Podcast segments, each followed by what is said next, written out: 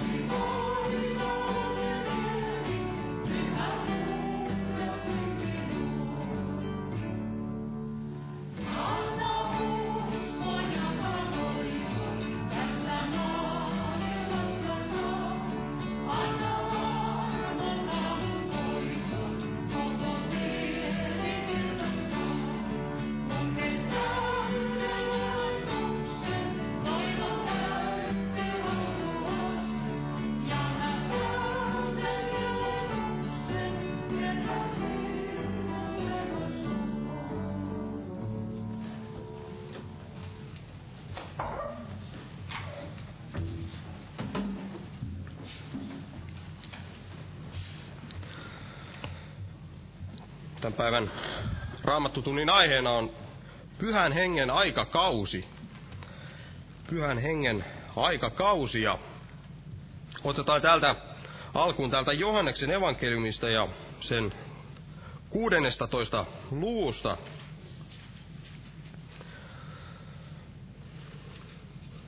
Ja otetaan vaan tuo jae seitsemän. Tässä Jeesus puhui hänen pois lähtemisestään ja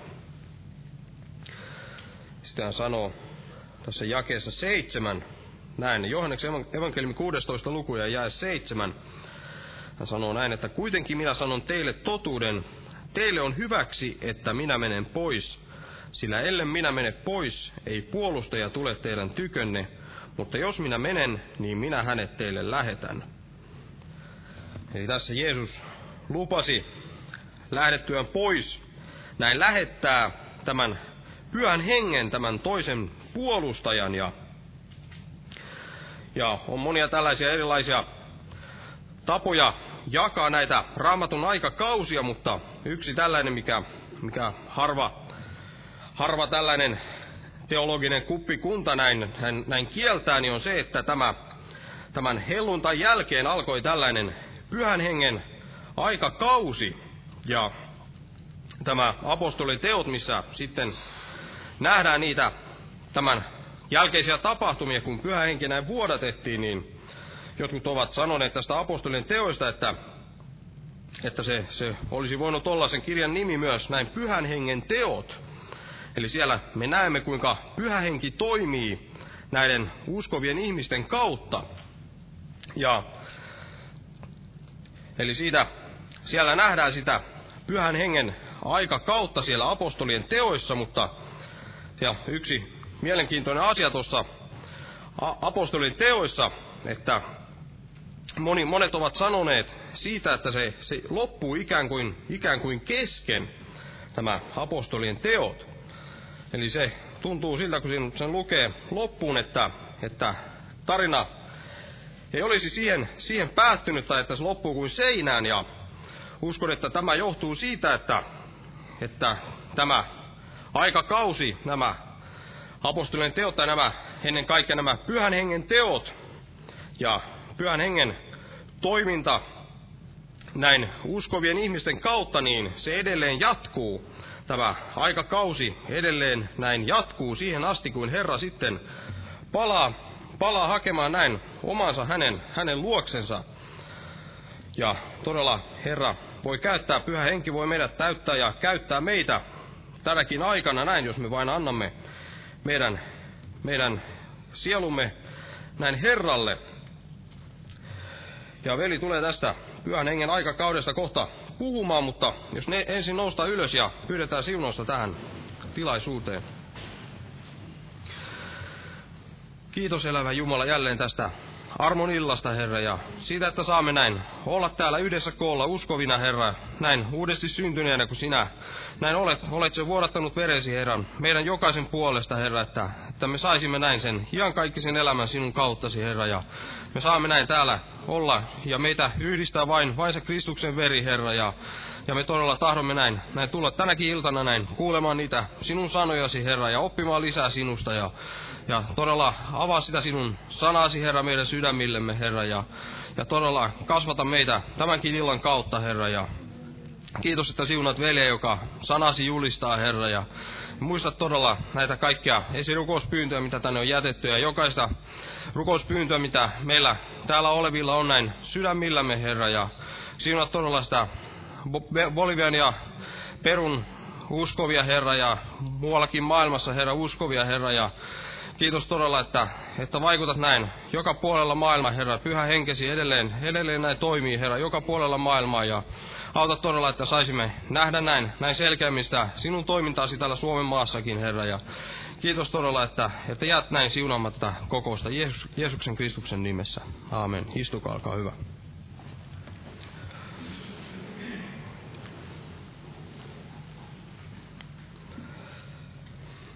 Kokoukset jatkuu tällä viikolla tuttuun tapaan, eli huomenna ja perjantaina on nämä päivärukoushetket kello 12, ja huomenna on myös evankeliointi-ilta, ja perjantaina kello 19 täällä rukouskokous, ja sitten, sitten lauantaina ja sunnuntaina molempina päivinä herätyskokoukset kello 18. Tervetuloa näihin tilaisuuksiin.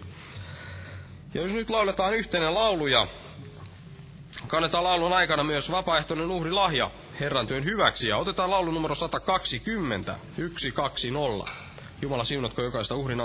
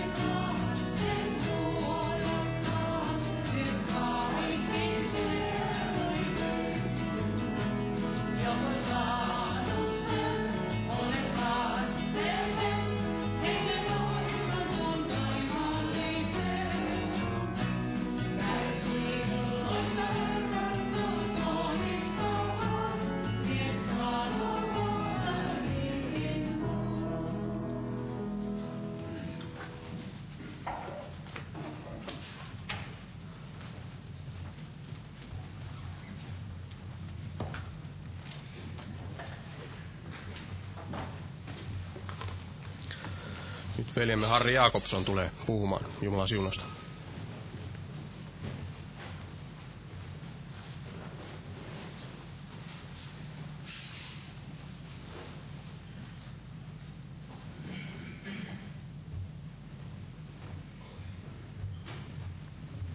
Rauhaa kaikille.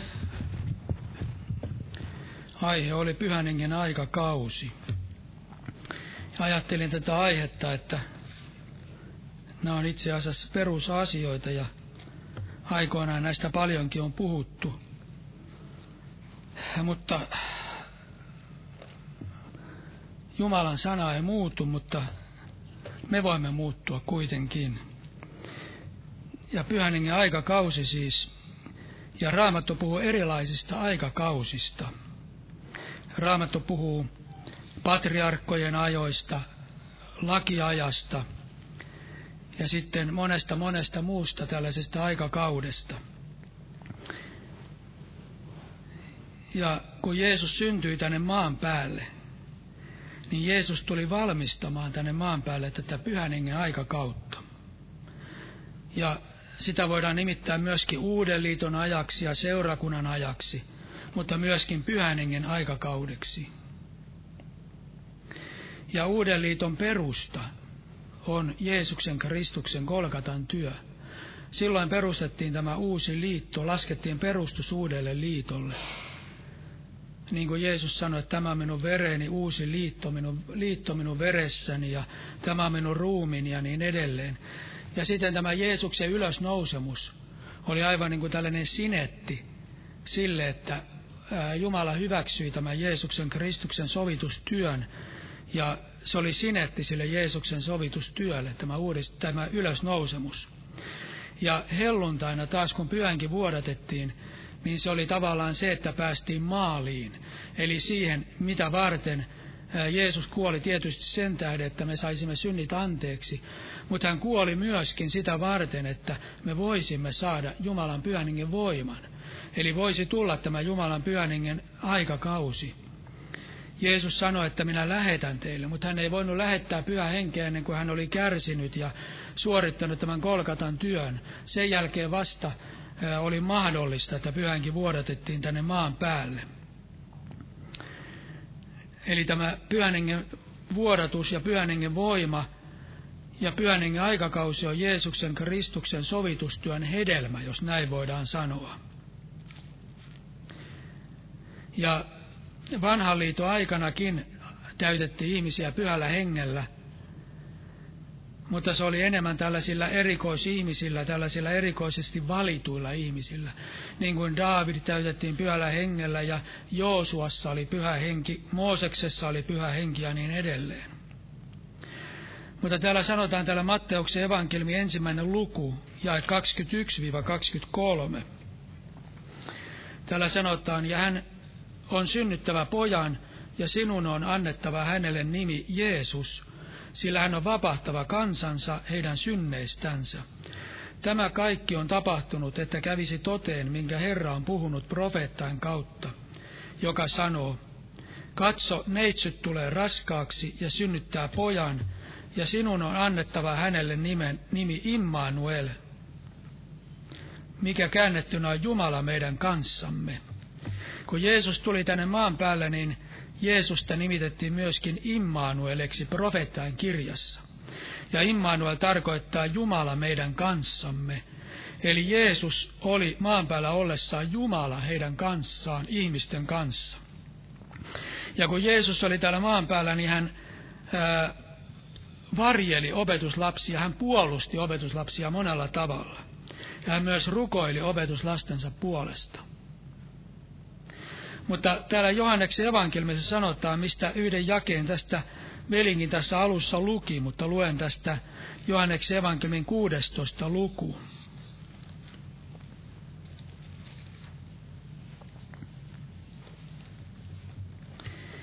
Ja jakeesta viisi.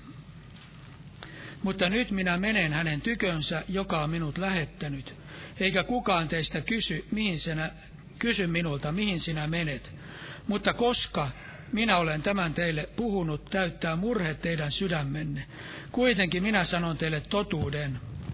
Teille on hyväksi, että minä menen pois. Sillä ellei minä mene pois, ei puolustaja tule teidän tykönne, mutta jos minä menen, niin minä hänet teille lähetän. Ja jae 12. Mutta minulla on vielä paljon sanottavaa teille, mutta nyt te ette voi sitä kantaa. Mutta kun hän tulee, totuuden henki johdattaa hän teidät kaikkeen totuuteen. Sillä se, mitä hän puhuu, ei ole hänestä itsestään, vaan minkä hän kuulee, sen hän puhuu ja tulevaiset hän teille julistaa. Hän on minut kirkastava, sillä hän ottaa minun omastani ja julistaa teille. Eli Jeesus sanoi, että hän lähtee pois maan päältä. Mutta hän sanoi, että hän lähettää heille toisen puolustajan.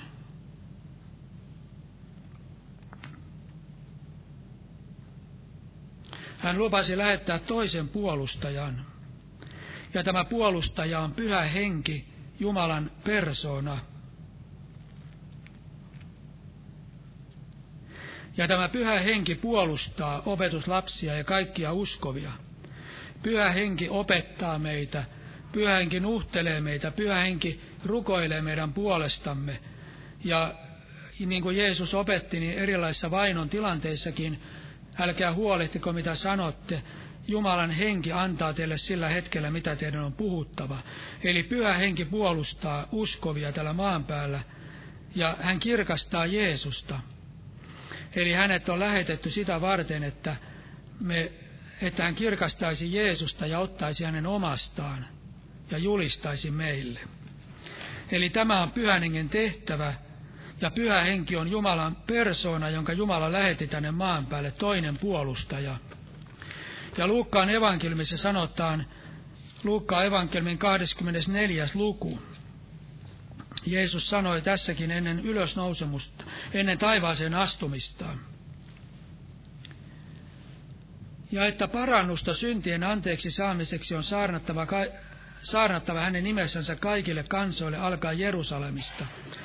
Ja te olette tämän todistajat ja katso, minä lähetän teille sen, jonka minun isäni on luvannut, mutta te pysykää tässä kaupungissa, kunnes teidän päällenne puetaan voima korkeudesta.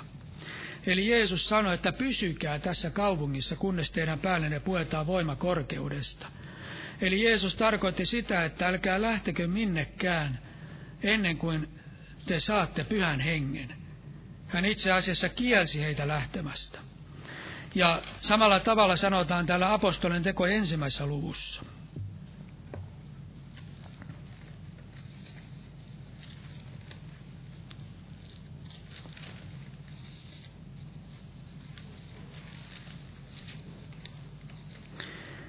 jakeessa neljä. Ja kun hän oli yhdessä heidän kanssansa, käskiään heitä ja sanoi, älkää lähtekö Jerusalemista, vaan odottakaa isältä sen lupauksen täyttymistä, jonka te olette minulta kuulleet.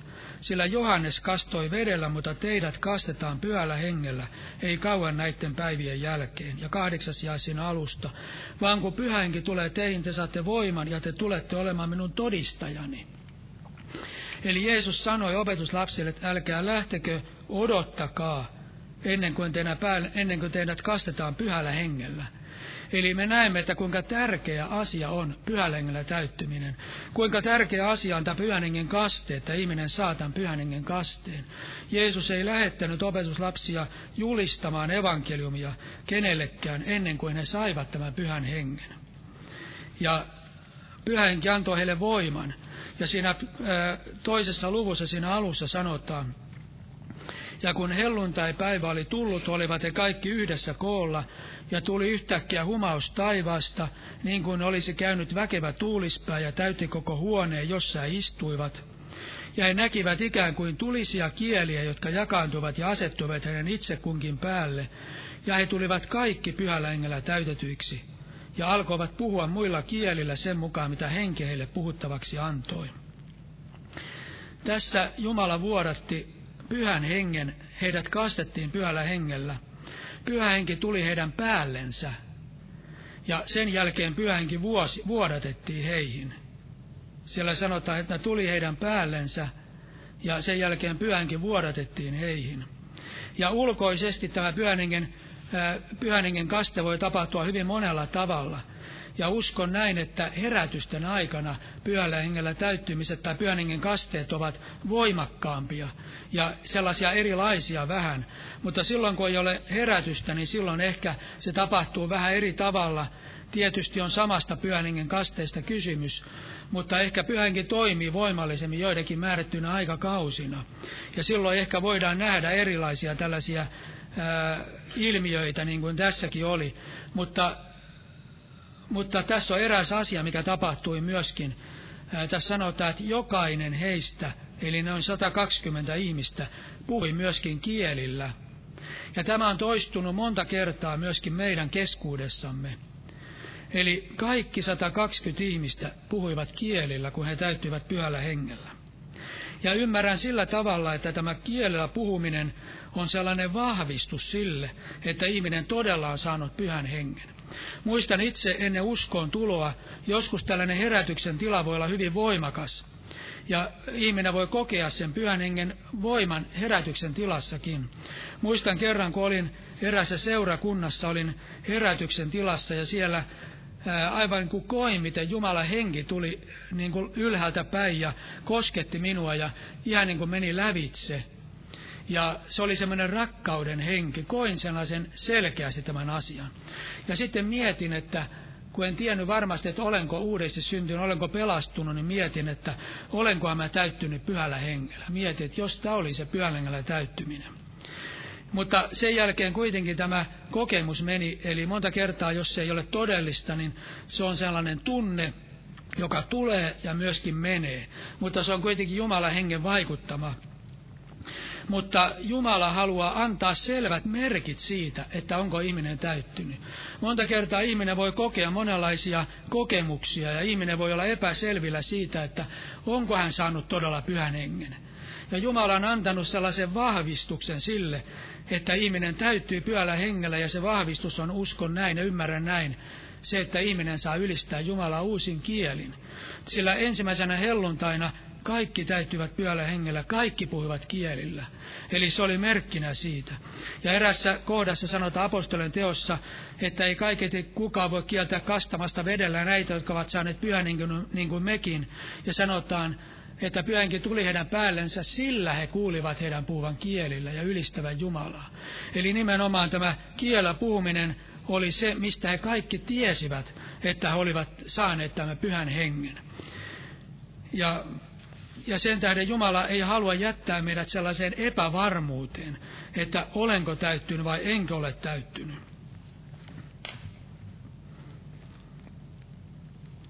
Ja sitten Pietari saarnasi helluntain jälkeen. Ja tässä me näemme, että kuinka apostolisena aikana oli aivan selviö, että ihminen täyttyy pyhällä hengellä sanotaan 38. jae, niin Pietari sanoi heille, tehkää parannus ja ottakoon kukin tästä kasteen Jeesuksen Kristuksen nimeen syntien anteeksi saamiseksi, niin te saatte pyhän lahjan. Sillä teille ja teidän lapsillenne tämä lupaus on annettu ja kaikille, jotka kaukana ovat, ketkä ikinä Herra meidän Jumalamme kutsuu. Pietari ei sanonut, että ehkä saatte pyhän vaan sanoi, että niin te saatte pyhän lahjan. Se ei tule automaattisesti, mutta se tarkoittaa sitä, että Jumala on luvannut sen jokaiselle. Eli se oli siihen aikaan selvä, että jokainen ihminen myöskin saa tämän pyhän hengen. Ja he opetus tai nämä apostolit myöskin pitivät huolta siitä, että jokainen myöskin täyttyi pyhällä hengellä. Nimittäin siellä raamatussa kerrotaan apostolin tekojen kahdeksannessa luvussa. Siellä kerrotaan, miten Filippus meni Samarian kaupunkiin. Ja Filippus saarnasi siellä evankeliumia, siellä tapahtui suuria ihmeitä, ja kansa otti ilolla vastaan evankeliumin. Mutta sitten me näemme siellä kahdeksas luku ja jae 14. Mutta kun apostolit, jotka olivat Jerusalemissa, kuulivat, että Samaria oli ottanut vastaan Jumalan sanan, lähettivät heidän tykönsä Pietari ja Johanneksen, ja tultuaan sinne nämä rukoilivat heidän edestänsä, että he saisivat pyhän hengen. sillä hän ei ollut vielä tullut yhteenkään heistä, vaan he olivat ainoastaan kastetut Herran Jeesuksen nimeen. Silloin he panivat kätensä heidän päällensä ja he saivat pyhän hengen. Eli he pitivät huolta siitä, että he eivät jää ilman pyhän hengen voimaa. He lähettivät sinne Pieterän Johanneksen ja he rukoilivat heidän puolestaan. Ja tämä on ainoa kohta, muistaakseni ainoa kohta, missä ei mainita kiellä puhumista silloin, kun jotakin merkkejä, tai yleensä näin, että kun jotakin merkkejä ilmenee, niin siinä on aina mukana myöskin kiellä puhuminen. Tässä ei mainita minkälaisia merkkejä, mutta sanotaan näin, että Simon näki, että henki annettiin niille, joille päälle apostolit panivat kätensä. Eli kaikesta päättäen voidaan tehdä johtopäätös, että, että mistä hän näki ää, ainoa kaikissa pyhällä täyttymisissä tai ensimmäisen kerran, kun kastetaan pyhällä hengellä, niin kaikissa on mukana kiellä puhuminen, niin aivan selkeästi voidaan päätellä, että tässä he myöskin puhuivat kielillä. Eli tämä on ainoa semmoinen kohta, missä ei mainita minkälaisia merkkejä, mutta kuitenkin näki, että jotakin tapahtui. Ja sitten apostolen tekoja 19. luku. Siellä me näemme myöskin Paavalin asenteen pyhällä hengellä, pyhän hengen kasteen suhteen. Apostolen tekoja 19. luku.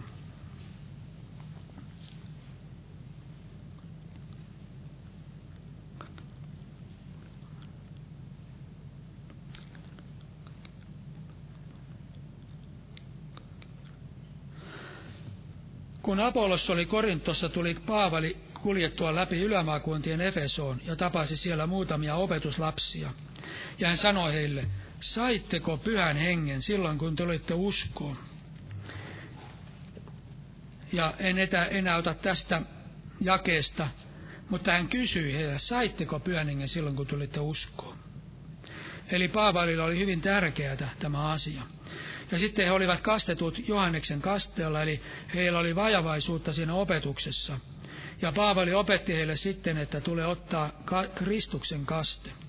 Ja sitten sanotaan tässä jakeessa viisi. Sen kuultua ne ottivat kasteen Herran Jeesuksen nimeen. Ja kun Paavali pani kätensä heidän päälleen, tuli heidän päällensä pyhä henki. Ja he puhuivat kielillä ja ennustivat.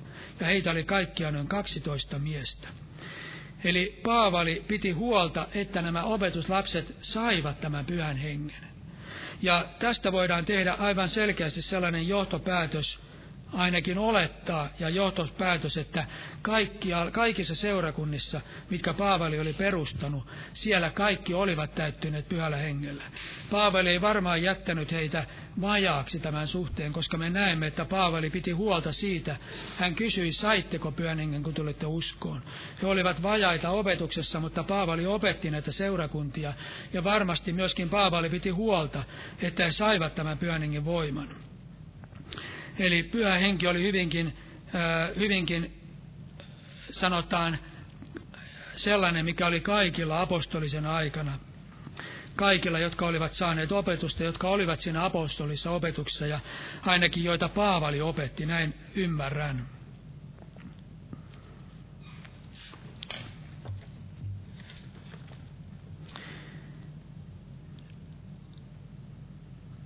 Ja vaikka tämä pyhä henki on Jumalan persoona, ja Jumalan persona tämä pyhä henki tulee asumaan ihmiseen, ja ihminen saa tämän pyhän hengen voiman, niin Jumala kuitenkaan ei halua, että me kerran vain saamme tämän pyhän hengen kasteen, vaan Jumala haluaa, että me täytymme yhä uudestaan pyhällä hengellä.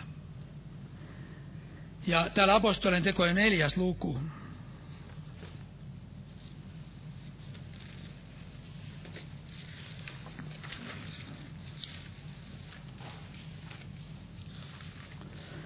Siinä sanotaan jae 31. Anteeksi, jae kahdeksan. Silloin Pietari täynnä pyhää henkeä, sanoi heille. Eli me huomaamme, Pietari oli täynnä pyhää henkeä. Ja jos me ajattelemme, että minkä tähden Raamattu sanoo näin, että Pietari oli täynnä pyhää henkeä. Uskon, että se johtuu siitä, että ihminen voi olla täyttynyt pyhällä hengellä, mutta hän ei ole täynnä pyhää henkeä. En tarkoita tällä sitä, että ihminen ei olisi täyttynyt pyhällä hengellä, että Jumala ei olisi asunut henkensä kautta hänessä. Mutta hengen lait ovat erikoiset siinä mielessä, että ihminen voi täyttyä uudestaan ja ihminen pyhä hengen voima voi olla voimallisempi ihmisessä. Ja näin ainakin ymmärrän tämän asian. Jokainen voi arvostella, että onko tämä oikein vai onko väärin. Jokainen voi har- hairahtua jokaisen, jossain asiassa. Raamattu sanoo, että me emme ole täydellisiä ja vain täydellinen ihminen hairaudu sanoissaan. Mutta kuitenkin tässä sanotaan, että, että hän oli täynnä pyhää henkeä. Uskon, että silläkin oli merkitys. Ja nimittäin ää, esimerkiksi Mooseksessa sanotaan, vaikka se oli vanhaa liittoa, niin Mooseksessa oli Jumalan henki. Mutta silloin kun Mooses napisi siellä, että hänen täytyy kantaa sitä kansan taakkaa, hänestä otettiin henkeä pois ja annettiin seitsemälle kymmenelle muulle ihmiselle. Ja nämä joutuivat sitten hurmoksiin, nämä 70 muuta. Eli me näemme, että tämä hengen lait ovat vähän erilaiset, että ihmisestä voidaan jopa ottaa henkeä pois, niin kuin Mooseksella kävi, ja jaettiin sitten niitä 70 muulle. Ja, ja tällä tavalla me emme kaikkia ymmärrä, mutta meidän tulee ymmärtää se, mitä Raamattu sanoo ja mitä Raamattu opettaa. Ja Raamattu sanoo näin, että meidän tulee täyttyä yhä uudestaan pyhällä hengellä. Ja vaikka Pietaristakin sanotaan, että hän oli täynnä pyhää henkeä, niin me näemme vähän sen jälkeen siellä jae 31. Ja kun he olivat rukoilleet, vapisi se paikka, jossa olivat koolla, ja he tulivat kaikki pyhällä hengellä täytetyiksi, ja puhuivat Jumalan sanaa rohkeasti. Ja sanotaan, että, että, he, että he suurella voimalla julistivat tämän jälkeen. Eli me näemme, että vaikka Pietari oli täynnä pyhää henkeä, niin hän sai yhä lisää sitä pyhää henkeä. Hänet täytettiin uudestaan sillä pyhällä hengellä. Ja me tarvitsemme jatkuvasti sitä Jumalan hengen voimaa. Ja tätä on vaikea ehkä ymmärtää, mutta ymmärrän sillä tavalla tämän asian, että jos ajatellaan vertausta, että kun Jumala täyttää meidät pyhällä hengellä, niin pyhä henki ei ole joku sellainen lammikko meidän elämässä niin kuin Hesekielin kirjassa puhutaan, että on olemassa tällaisia, tällaisia suljettuja vesiä, ja se vesi rupeaa haisemaan jopa siinä. Vaan siellä oli myöskin virta. Ja samalla tavalla, kun Jumala täyttää pyhällä hengellä, niin Jumala haluaa, että meissä on tämä pyhän hengen virta. Eli Jumala jatkuvasti haluaa antaa lisää sitä Jumalan hengen voimaa. Ja tietyllä tavalla me ehkä niin kuin myöskin käytämme sitä Jumalan hengen voimaa. Siellä sanotaan, että hänestä kumpua, se, se pyhä henki, niin kuin Jeesus sanoi näin, että joka janoaa tulkoon minun tykyneen juokoon, joka uskoo minun hänen sisimmästään on, niin kuin Raamattu sanoo, juokseva, elävä veden virrat. Eli tämä pyhä henki ei ole mikään lampi, vaan se on enemmänkin virta, minkä Jumala meille antaa. Eli Jumala haluaisi, että se juoksisi se Jumala henki uskovaisesta. Ja monta kertaa nämä hengen lainalaisuudet ovat hieman erilaisia kuin mitä me ymmärrämme. Me emme kaikki aina käsitä. Ja kun ajattelemme esimerkiksi uudesti syntymistä, niin uudesti syntymisen vaikuttaa myös pyhä henki. Ja Jeesus sanoi, että henki on se, joka eläväksi tekee. Eli Jumalan henki tekee eläväksi. Ja luonnollinen ihminen, niin hänellä ei ollut, voi olla minkäänlaista ymmärrystä, oikeata ymmärrystä Jumalasta, muuta kuin pyhän hengen kautta. Eli vain henki voi antaa ihmiselle oikean käsityksen Jumalasta. Ihminen voi ajatella asioita hengellisesti. Sen tähden uskon, että myöskin vanhan liiton pyhät olivat ää, uudesti syntyneitä tai ää, jollain muulla tavalla he olivat hengen vaikutuksen piirissä, koska ilman pyhää henkeä ihminen ei voi käsittää hengellisiä asioita. David oli täytetty pyhällä hengellä, mutta ei kaikista mainita, että he olivat täyttyneet pyhällä hengellä. Mutta jos he ymmärsivät hengellisiä asioita, niin sen täytyy olla Herra, joka heille antaa sitä ymmärrystä. Ja pyhä henki on se, joka antaa meille, avaa meidän sydämet käsittämään hengellisiä asioita. Eli henki on se, joka eläväksi tekee. Ja uudessa liitossa, varsinkin uudesti syntyneessä, vaikuttaa Jumalan henki. Paavali sanoi, että jolla ei ole Kristuksen henkeä, se ei ole hänen omansa. Ja uskon näin, että se tarkoittaa semmoista lapseuden henkeä. Roomalaiskirjeen kahdeksas luku ja 15 ja 16 sanotaan.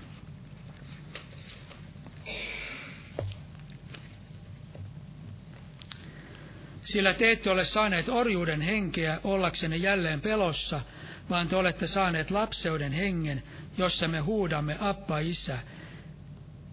Henki itse todistaa meidän henkemme kanssa, että me olemme Jumalan lapsia. Se on se Jumalan henki, minkä Jumala antaa meillä lapseuden henkenä, ja se todistaa meidän sisimmässämme, että me olemme Jumalan lapsia. Ja että me voimme ymmärtää tämän asian, niin itse sain jotenkin kokea konkreettisesti tämän eron uudesti syntymiselle ja pyhälengellä täyttymisen välillä. Ja nyt kun sanon tämän, niin, niin sanon myöskin tämän, että koskaan me emme voi perustaa kokemuksiin uskoamme, vaan Jumalan sanaan. Kaikki kokemukset, mitä me koemme, oli se mitä tahansa, vaikka ne olisi kuinka aidon tuntuisia, niin kaikki tulee tutkia Jumalan sanan valossa. Mutta uskon, että tämä on kuitenkin Jumalan sanan mukaista – silloin kun uudesti synnyin, niin näin hengen silmis, silmin sen, että Jumala henki tuli mun päälle. Ihan koin sen aivan selvästi, kun veli rukoili mun puolesta. Ja se ei ollut kovin iso, mutta se tuli Jumalan henki mun päälle.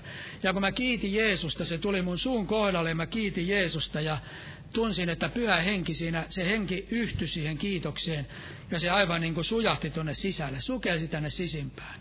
Ja sain täyden pelastusvarmuuden. Tiesin, että nyt mä oon Jumalan lapsi, nyt mä oon pelastunut. Sain kokea uudesti syntymisen. Se oli Jumalan henki, joka uudesti synnytti minut. Jumalan henki tuli minun sisimpääni uudesti synnyttävänä henkenä, ja Kristus tuli asumaan tänne sisimpään. Sain tämän hengen mielen ja sain sataprosenttisen varmuuden pelastuksesta.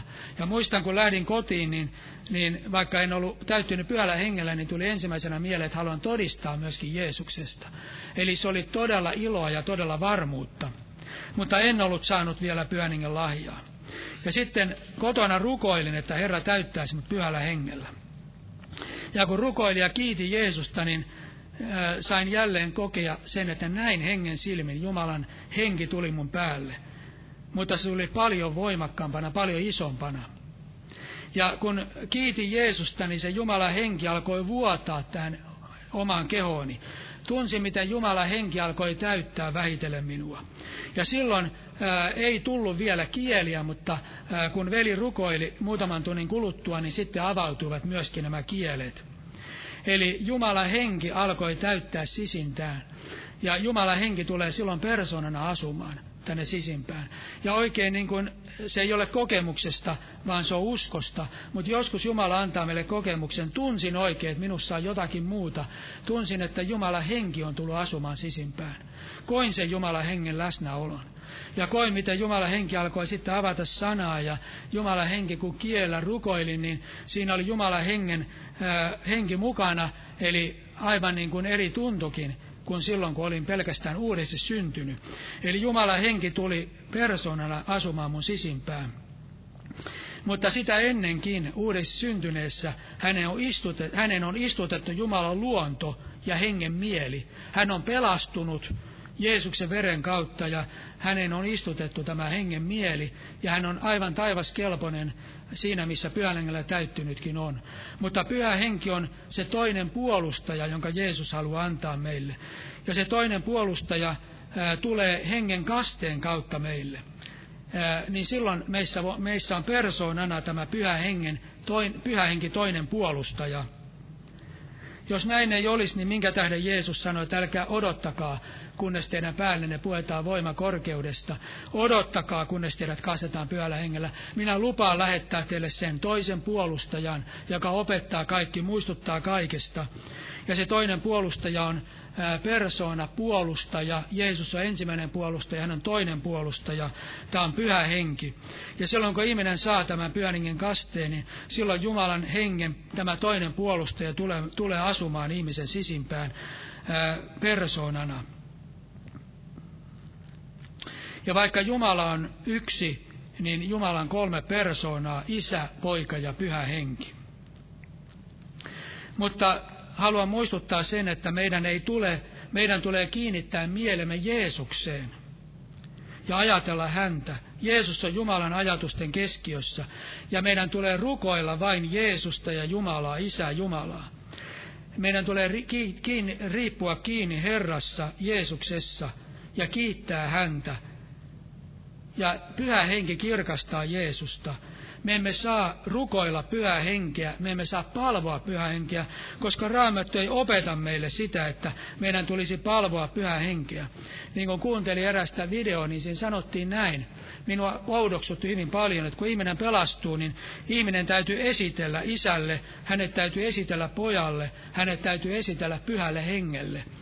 Ja sillä tavalla myöskin monta kertaa rukoillaan, että pyhää henkeä ja, ja kehotetaan ja niin edelleen, vaan Pyhä henki on henki, joka kirkastaa Jeesusta. Pyhän kautta Jeesus tulee asumaan meille, meidän sisimpään henkensä kautta. Ja Jeesus nimitti pyhä henkeä isän hengeksi ja Raamattu sanoo pyhästä hengestä, pyhä henki on Kristuksen henki. Kristuksen henki ei sallinut heidän sitä tehdä. Eli pyhä henki ei kirkasta sillä tavalla itseänsä, vaan pyhä henki kirkastaa Kristusta ja ottaa hänen omasta ja julistaa, me, julistaa meille. Ja Jeesus sanoi vielä siellä Syykkarin kaivolla naiselle, se vesi, jonka minä hänelle annan, tulee hänessä sen veden lähteeksi, joka kumpuaa iankaikkiseen elämään. Eli Jumala ei halua, että me elämme missään kuivassa erämaassa, vaan Jumala haluaa, että me elämme, että meissä olisi se Jumalan hengen lähde meidän sisimmässämme. Ja saimme, saisimme juoda sitä Jumalan hengen lähteestä, saisimme täyttyä pyhällä hengellä. Paavali sanoi näin, täyttykää pyhällä hengellä. Eli se oli kehoitus, mikä Paavali antoi, täyttykää pyhällä hengellä. Eli Paavali kehoitti ja Jumalan pyhänkin kehottaa meitä täyttymään pyhällä hengellä, että me eläisi kuivassa erämaassa, vaan saisimme Jumalan hengen virvoitusta omaan elämämme. Ja sillä tavalla sillä tavalla Jumalan henki vahvistuu meidän sisimmässämme. Muistan itse, kun eräässä tilanteessa äh, olin menossa armeijaan, silloinkin Jumala tiesi, etten pääse rukoilemaan pitkään aikaan. Olin täyttynyt pyhällä hengellä ja muistan, oli joku semmoinen tilaisuus tai olikin raamattu piiri tai joku kotona, niin rukoili, että kiiti Jeesusta ja, ja rukoilin kielillä siinä. Mutta sitten Herra halusi vahvistaa erikoisella tavalla, Jumalan henki voimakkaalla tavalla alkoi niin kuin tulla ylhäältä päin, virtasi tänne sisimpään. Sain täyttyä voimakkaasti pyhällä hengellä. Ja monta päivää sen jälkeen, useamman päivän sen jälkeen olin ihan niin kuin semmoisessa virrassa sisällä, että koin semmoisen, nyt mä sanon näin, koin, vähän ehkä ei kannata sanoa tällaisia, koska ihmiset etsii kokemuksia. Meidän ei tule etsiä kokemuksia, me saamme pyhän hengen uskon kautta, vaikka me tuntisi mitään.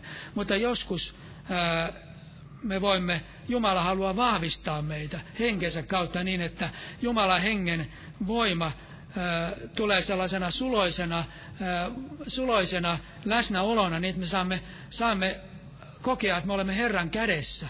Ja sillä tavalla henki toimii voimakkaasti, kun me rukoilemme, ja henki toimii voimakkaasti meissä.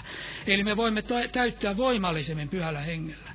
Eli me emme saisi tavallaan tyytyä siihen, että me olemme nyt siinä, missä me olemme. Se riittää meille vaan se, että me saisimme enemmän. Raamattu sanoo, että täyttykää pyöllä hengellä. Ja opetuslapset, kun julisti evankeliumia, heitä muistaakseni vainottiin siitä siellä, niin sanotaan, että he täyttyivät Jumalan hengellä ja ilolla. He täyttyivät pyhällä hengellä ja ilolla. Eli Jumala halusi vahvistaa opetuslapsia täyttämällä heidät pyhällä hengellä ja ilolla. Ja samalla tavalla Jumala haluaisi myöskin meidän kohdalla olla.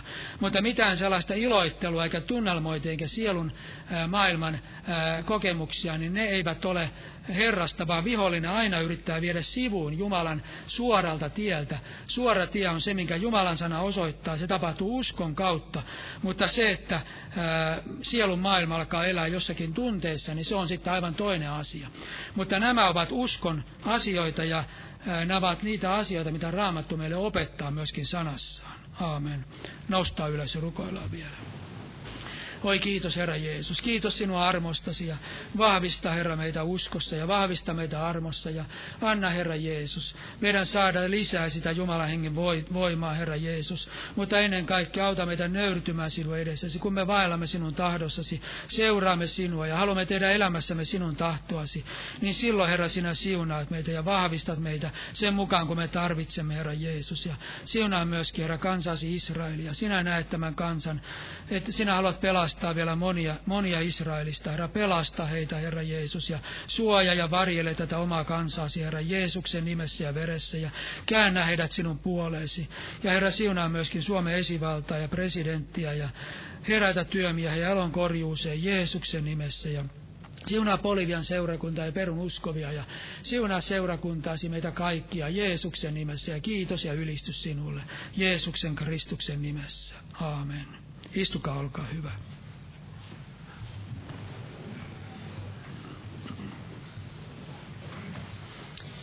Lauletaan tähän loppuun yhteinen laulu. Otetaan laulu numero 144, 144.